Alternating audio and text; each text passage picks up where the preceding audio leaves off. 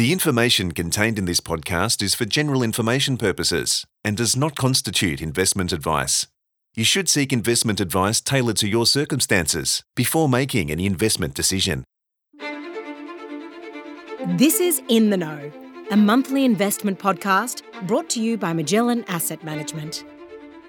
In these volatile times, it's reassuring to know that there are solid, dependable sectors in which to invest. Infrastructure has rightfully earned its place in investors' portfolios by providing a high degree of confidence that their wealth will grow through time.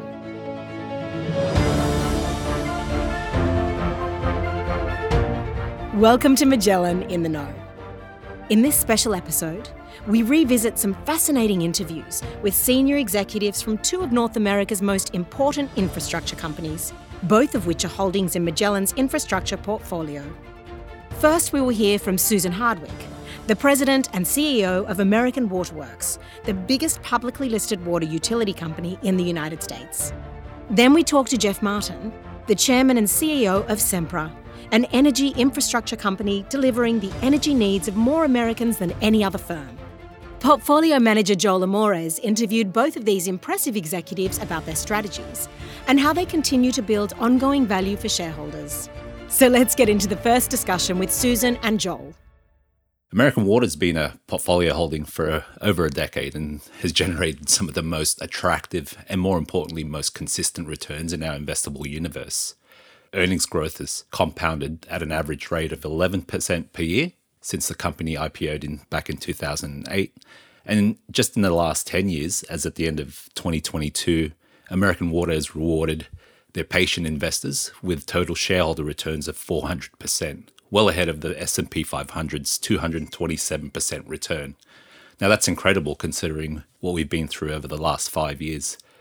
So perhaps before we get started, Susan, can we begin by asking you to tell us a bit about it yourself? I joined American Water in 2019, began working with the team then to sort of round out the financial organization. Uh, then we had a pandemic. And then our CEO, Walter Lynch, who was the CEO shortly after I joined the company, uh, actually suffered an injury. Uh, Walter's fine now, fully recovered. But after that recovery, he decided it was time to retire, and the board asked me to step into this role. So I've had the real privilege to take on the, the CEO responsibilities a little over a year ago now and continue to work with this terrific team as we've continued to build a good team uh, and continue to think about our longer term strategy. So lifelong uh, industry person. Water was new for me four years ago, but so much about what we do here I'm quite familiar with, you know, from a regulatory perspective. So it's just been a real pleasure uh, to get to know this team and this industry and continue to think about what the future holds for American Water. That's fantastic, Susan. And no doubt you've been a big part of the returns that American Water has given investors over the, the past 10 years. And for our listeners who might not be particularly familiar with American Water and the, the US water utility sector, can you give us a, a 101 about American Water?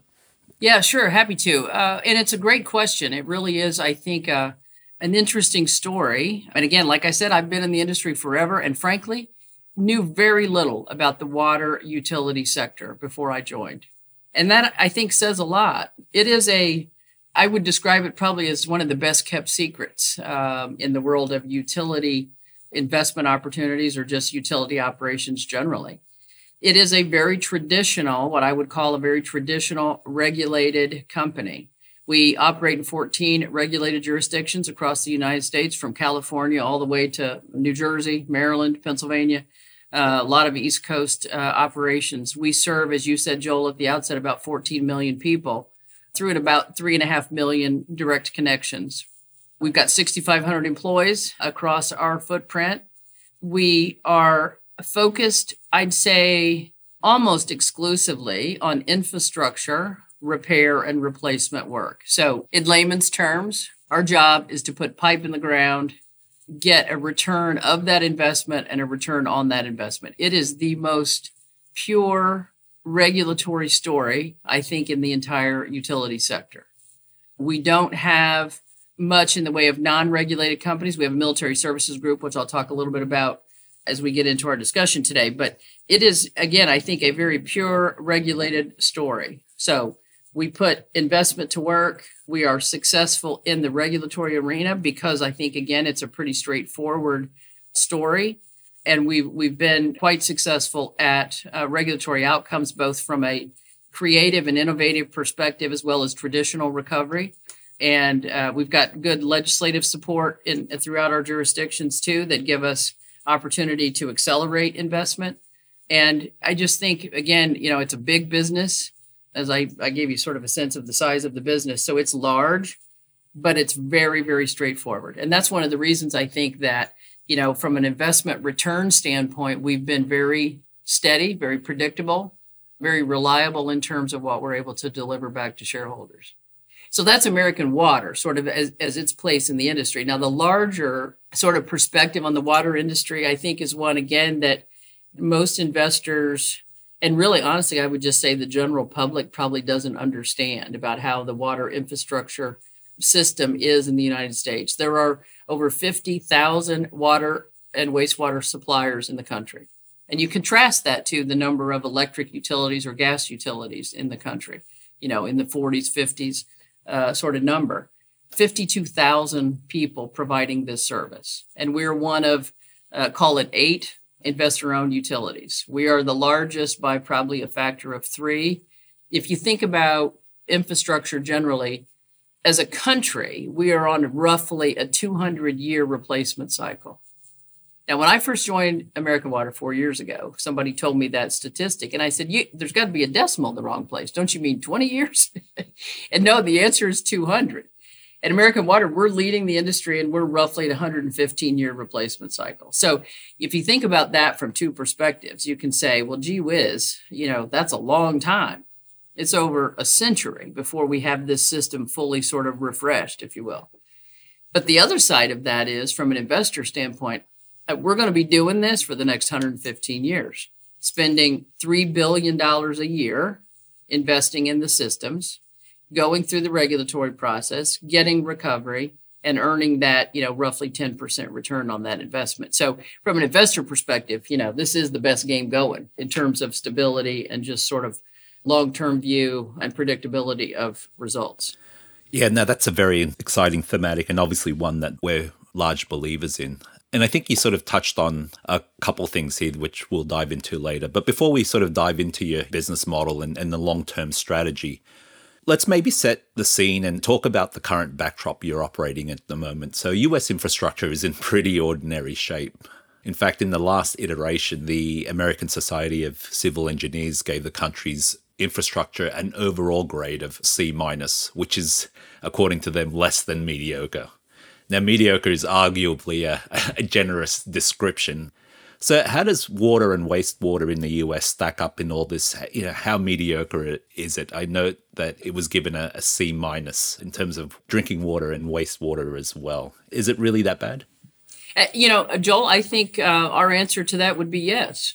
That's why we believe what we're doing here is, you know, sure, we're an investor owned company, but we also believe that we have a significant mission here. We have a significant purpose in the the drive for solutions to the problem you're describing. And, and I, I was actually at a, a, meeting yesterday with our National Association of Water Companies, and we were talking about this very issue. And we were talking about, you know, how can we get more focus on the need? And I do believe it is around awareness. I mean, I just told you I've been in the industry for 40 years, and up until four years ago, I had no idea that the infrastructure for the water and wastewater systems in this country were in the shape that they were in. I mean, it is a very tightly held secret for whatever reason.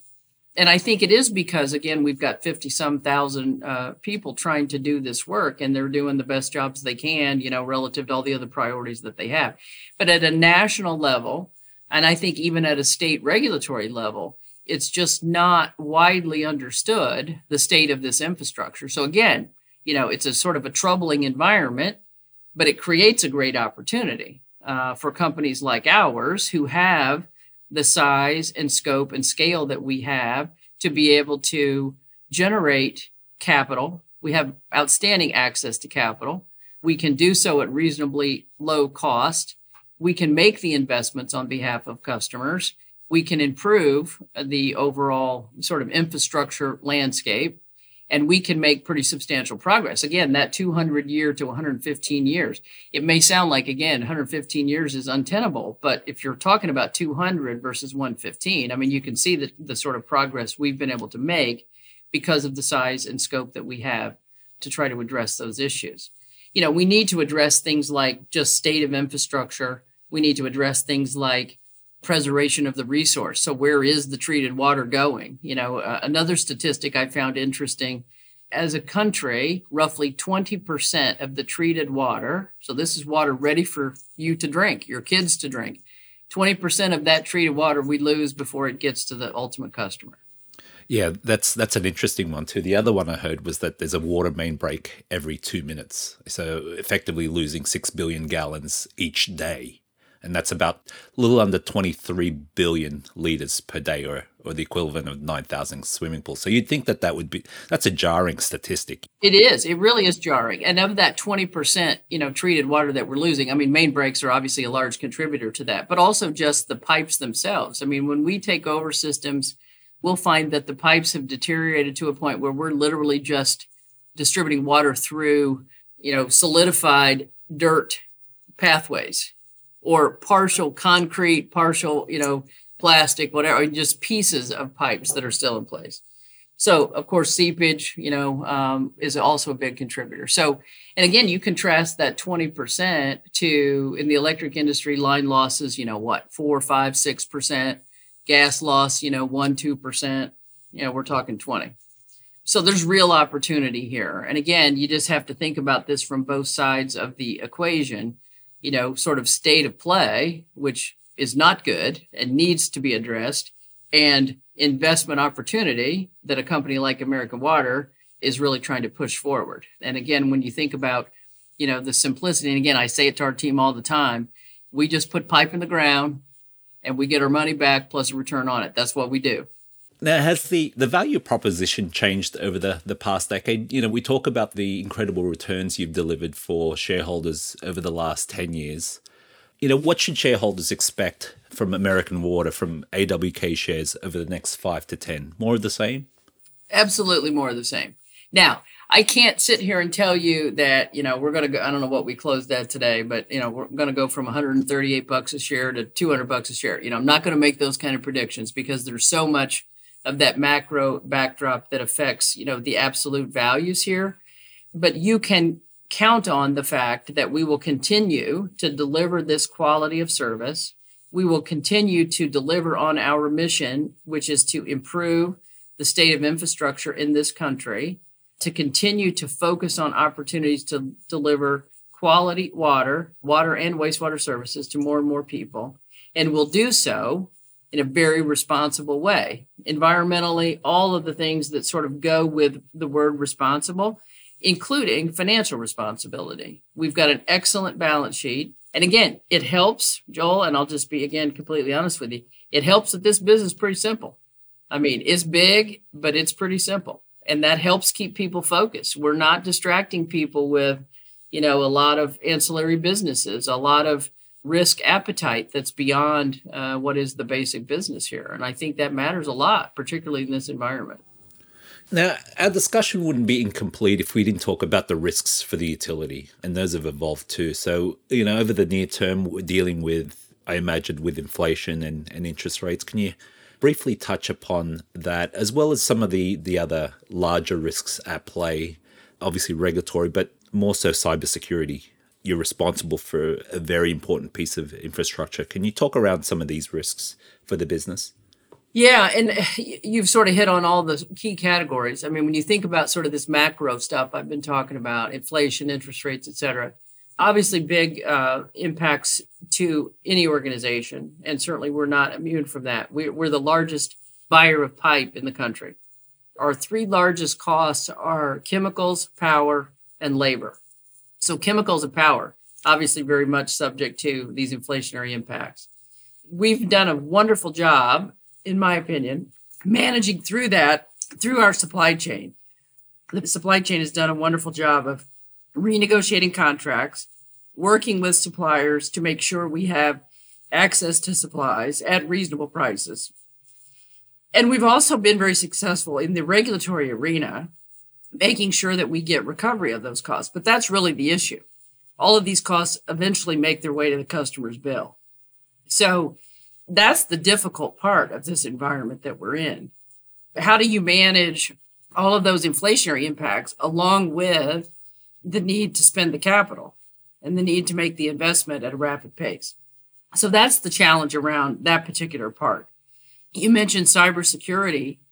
I think it's an interesting topic, and it's obviously one we spend a lot of time on. We're actually working directly with the White House and the various task force on cybersecurity to address larger concerns around infrastructure.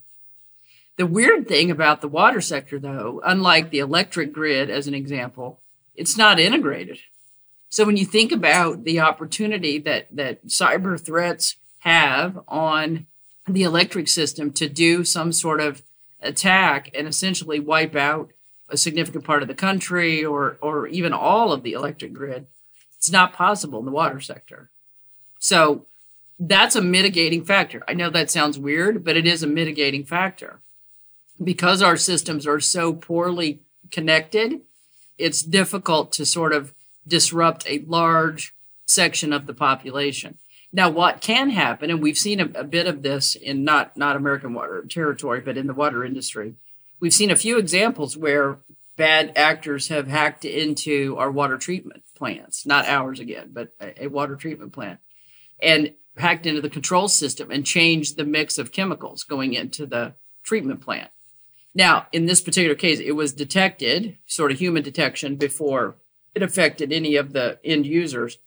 But that's the risk, I think, in our sector that someone is, it's not that they're taking out a large section of the population, but they're able to potentially hack into a system that could do bodily harm to people through you know the treatment process.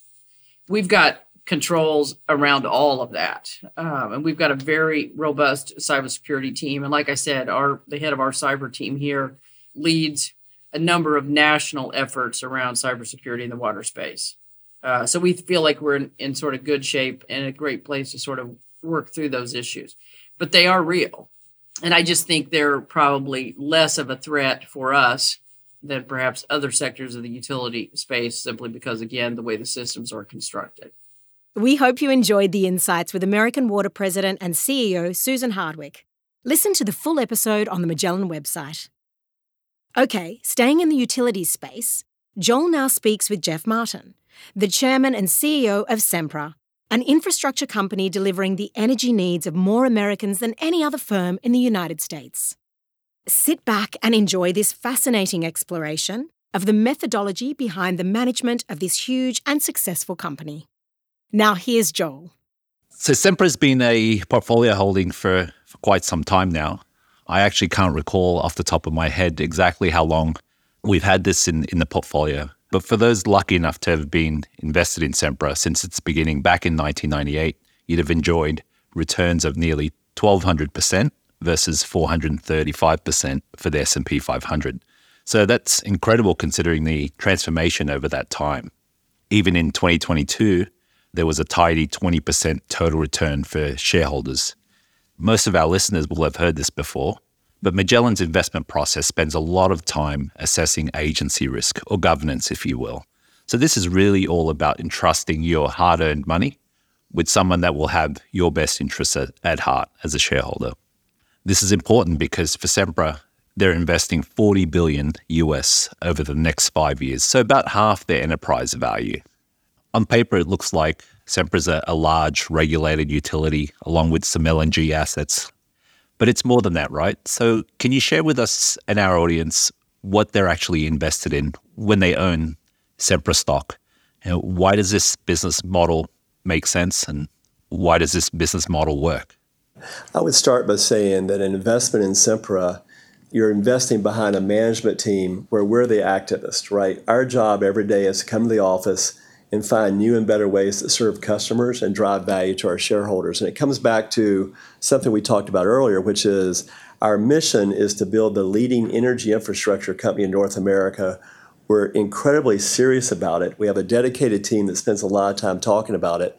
And we've organized the business around three growth platforms that are in the most important economic markets in North America. And I think this is a critical point.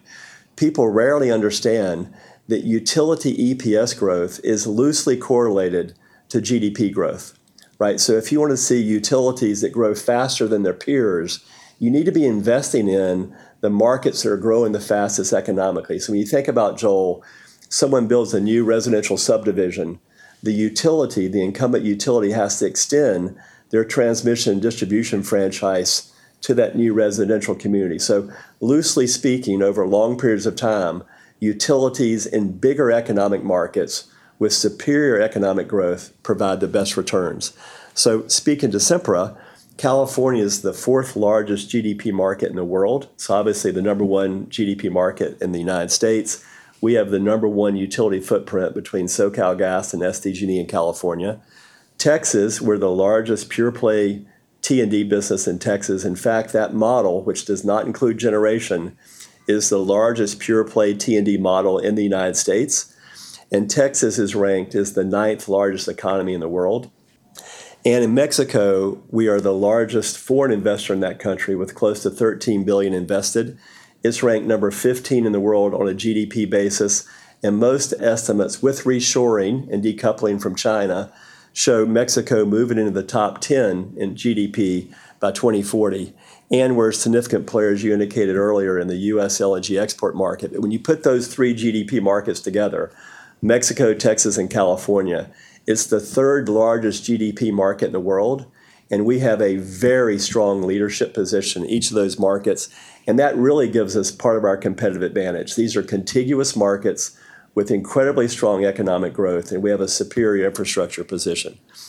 The only other comment I'll mention to you is, and this just goes to the Sempra mindset, is we don't really think in terms of utilities and non utilities. I think in the 20th century, that was usually the dialogue that you had with investors but as an example, if we're investing in an electric transmission project in Mexico, we're also building electric transmission in Texas, and we're building electric transmission in California. It really boils down to the same skill sets, the same expertise, and all of our businesses target a balanced capital structure and a similar cost of capital. So whether the revenue model is based on regulated rates of return, the underlying business fundamentals are really the same across all three growth platforms. And then finally, we try to extract efficiencies across all three platforms around people, process, and technology. So the goal is to always ensure we're competing capital internally to deliver the highest returns to drive value to our owners. And I think you can see the benefits of this approach, Jowell. We've had this conversation before, but over the last three years, we've returned $5 billion to our owners in the form of dividends and share repurchases while also growing our earnings per share on an adjusted basis at an annual clip of roughly 10%. I guess that answers my my follow-up question in the sense that this is very much geared towards being a long-term strategy and business model and where we see the benefits over the short term because you've got to balance that. Now with regards to the business model, again you've got those three platforms and if I go back as far as when I, I started investing, even before Magellan, into Sempra, you had a much different business model, different company, not one that I would imagine you'd end up today. Now, I think it was close to two decades ago, you had an energy trading business. And then within the last decade, you also owned utility assets in, in South America. And so I guess my question is you've divested a lot of these businesses that, while they made a lot of money, also brought on a certain amount of risk. My question to you is why did you stop with utility assets and LNG and, and infrastructure, pipeline assets? Well, I would probably say that one of the things, as you described, kind of our historical investment strategy, is that we saw the opportunity to move away from some of the volatility that gets injected into your cash flows from commodities. And also, we saw that a lot in general power generation particularly the concern that you would have stranded investments or be disintermediated by renewables. So I think across that evolution of being Sempra Energy 25 years ago to being Sempra, we've really completed this transition from an integrated energy company to an energy infrastructure company. And actually, Jowell, we go to great lengths today to avoid commodity exposure. So, as you mentioned, we've got a $40 billion five year capital plan.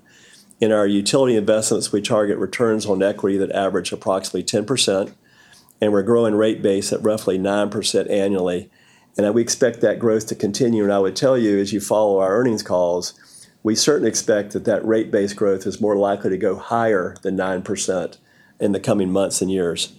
Our rate base today in California is roughly 45 billion. Just five years ago, it was 14 billion. So it's about a 300% increase in rate base over five years. And we have the opportunity, in my estimation, to more than double that by 2030. So that's really industry leading growth on our utility platform. And in contrast, Sempra Infrastructure targets double digit equity returns and of our $40 billion capital plan because we're so efficient with third party investors and project level investments. It's earmarked for about 10% of our capital campaign. But I think, as I, highlighted, what's really unique for your listening audience is by avoiding commodity exposure, including minimal exposure to power generation, our transmission and distribution business produces high quality recurring cash flows, practically bond like, with lower risk. And in combination, our growth platforms also benefit from strong tailwinds that I think are around energy security and obviously energy transition. And I think we've talked about this before, but the IEA is forecasting about $10 trillion of new investments in North America to make the energy transition take place by 2050. And over 50 cents of those dollars are expected to only be invested in expanding and modernizing the grid. So I will tell you today, I think our business is undervalued relative to the value of our assets. And over time, I think there's upside in our valuation. There's been plenty of private equity examples where utilities have sold a piece of a transmission business, Jowell, at 35 or 40 times. At Sempra, we own 300,000 miles of T&D. It would extend across the United States 100 times, right? So being a big infrastructure owner of transmission and distribution assets reduces risk to our shareholders, increases the recurring nature of our cash flows, gives us exposure to tremendous tailwinds, and I think it has the opportunity to be revalued because of scarcity. There won't be that many new transmission lines built, and the incumbent owners will be the beneficiaries of majority of that future growth. Now, as far as looking forward, again, uh, I'm sure like every other CEO in throughout the world, you're you're expected to have a, a crystal ball and and know what the future looks like. But my question is, what do shareholders have to look forward to over the next 10 to 20 years with regards to the Sempra stock? Well, I've talked about this a little bit, and uh, I think when you look back, and the good news is you'll hear a lot of companies like ours who are issuers of equity that will talk about what they're going to do in the future. And what I'm always pleased to tell people, Jowell, is I'm more than happy to tell people we're going to do what we've done in the past right? So you've talked about having a 1,200% total shareholder return over 25 years. But even in the last three and five years, we've produced really solid financial results. So I think the thing to look forward to is an investment in Sempra is an investment in a management team that has tremendous rigor around operational excellence and safety. And that should be a foundational consideration for any investor. At the same time, because we're in these great economic markets, we have the chance to intensely compete capital internally for the highest hurdle rates. And over time, as long as you're maximizing your operating cash flow and you're sourcing equity as cheaply as possible to finance the business, you're going to have the opportunity to outcompete and produce superior returns. So the game is always is to, to maximize your results relative to your peer group. And I think we have an interesting capital structure and an interesting business model that should allow us to produce very solid results in the future. And I think I've made reference to it several times in today's podcast but there's a unique set of tailwinds in the United States related to this trend toward embracing the importance of energy security and reliability, the need to make sure that there's an energy transition, which I personally think will take place in a different way regionally all around the country. It will be different than Australia than it is in the United States. But the requirement for more capital and the value, Jowell, of scale in businesses that have the largest platforms, it will provide an incumbent advantage so I'm very bullish that we have the opportunity to more than double the rate base of our utilities by the end of the decade. I think we can experience similar growth inside of our Sempra infrastructure business. And I think, you know, I don't control central bank policy, But I think when you see this sector return to more of a, you know, the last three year mean or five year mean average for PEs, and you think about the scarcity value of companies like ourselves that sit on top of really, really important geographic areas and have scale and transmission and distribution, I think there's a chance to create a tremendous amount of value through 2030. No, we do too. And and this is a business that we think generates a significant amount of cash flow and cash flow growth at a very attractive risk adjusted price. Now, you mentioned the utility portion of the business, but you also have a very fast growing Sempra infrastructure segment, uh, much of which is is represented by your LNG assets. Now, one thing we we always talk about. We, we talk about the risk averse that we look for in, in cash flows. And LNG, being its energy tilt, is always a concern for most investors. And we've seen the, the global energy dynamics come into effect. So we when we talk about that, we're talking about the Ukraine and, and Russia conflict. And then to a lot of our listeners who have seen it more recently has been the the disruptions you've seen in Australian LNG. Now, I guess one question I had was how does this affect your LNG business? And how does it affect your ability to generate predictable and reliable cash flows?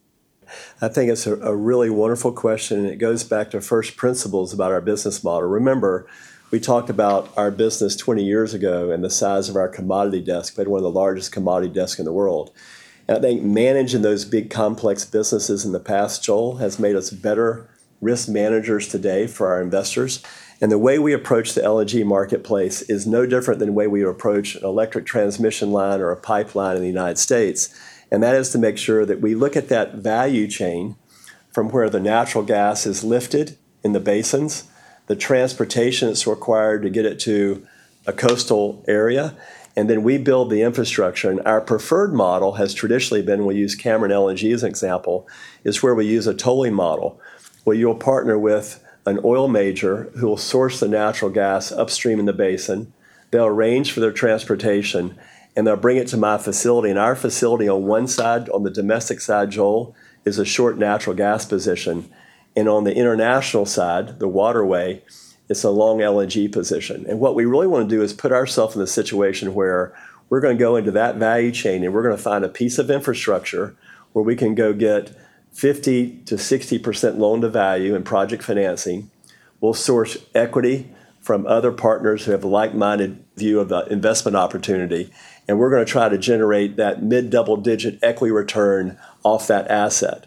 We're not taking the commodity exposure. We're not taking the delivery exposure. We're not in the shipping business. Now, the folks that will bring the gas on one side and take the ships and the liquefied natural gas on the other side, they're the ones that have market access in Asia. You have market access in Europe. But the great thing for you and others investors are we're putting dollars in the United States. We're putting dollars in North America in markets that we know and understand. We're not involved in the complexities of Australia at the moment, or in China, or in Europe. We think there's an opportunity right here in the United States where we have really low cost natural gas supplies for a very, very long period of time we can build the infrastructure that unlocks new markets, that allows some of our allies to have improved economic security. They have more fuel choices to displace coal if they so want to. And here at home, it's improving our trade deficit and it's creating jobs, right? So it's something I think that people that understand the role of natural gas as a natural partner with renewables, the United States has a really important leadership role to play the world, just as I would submit that Australia does to make sure that we're providing more fuel diversity to the world so each of these regional markets can move down the energy transition pathway in a more efficient way. That's fantastic, Jeff. And, and it's been a fantastic discussion today. But before we ask you for any final remarks, I have one last question for you. What would you define to be success for this company in, in 10 or 20 years' time? Yeah, I would start by talking about something that I've been communicating to other investors recently, which is I think our industry is currently in a super cycle of growth that we expect to extend across multiple decades. And I mentioned this earlier, but the IEA expects that over 10 trillion will be invested in North America's energy transition. And over 50 cents of every dollar will be spent on modernizing and expanding the transmission and distribution grid. So I think Sempra's business model is kind of over top of the target currently. And I think when you think about our sector in this higher growth environment, it's a sector that has traditionally grown over the last 20 years at 3%, sometimes 4% EPS growth. I think in the future, you're going to see it grow at 5 or 6%, while companies like Sempra, Jowell, they're really positioned in the top economic markets and have this high performing culture that we've talked about, this hyper alignment around collective prioritization. I think we should have the opportunity to grow earnings per share in the high single digits or better. And when you put that together with today's 3.3% dividend yield, it presents a very attractive total return opportunity. And this is a key point. I don't think it's just for utility investors. I mean, Warren Buffett is fond of saying that he likes to invest in businesses that earn very good financial returns and have the opportunity to deploy a lot of capital.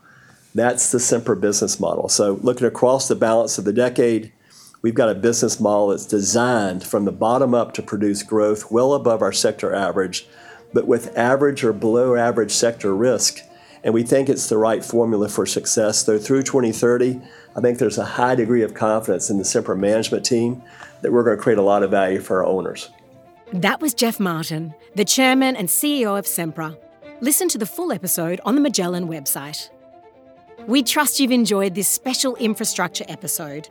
Join us in 2024 for our new series of Magellan in the Know. For more information on previous episodes, visit magellangroup.com.au slash podcast, where you can also sign up to receive our regular investment insights program. Thanks for listening.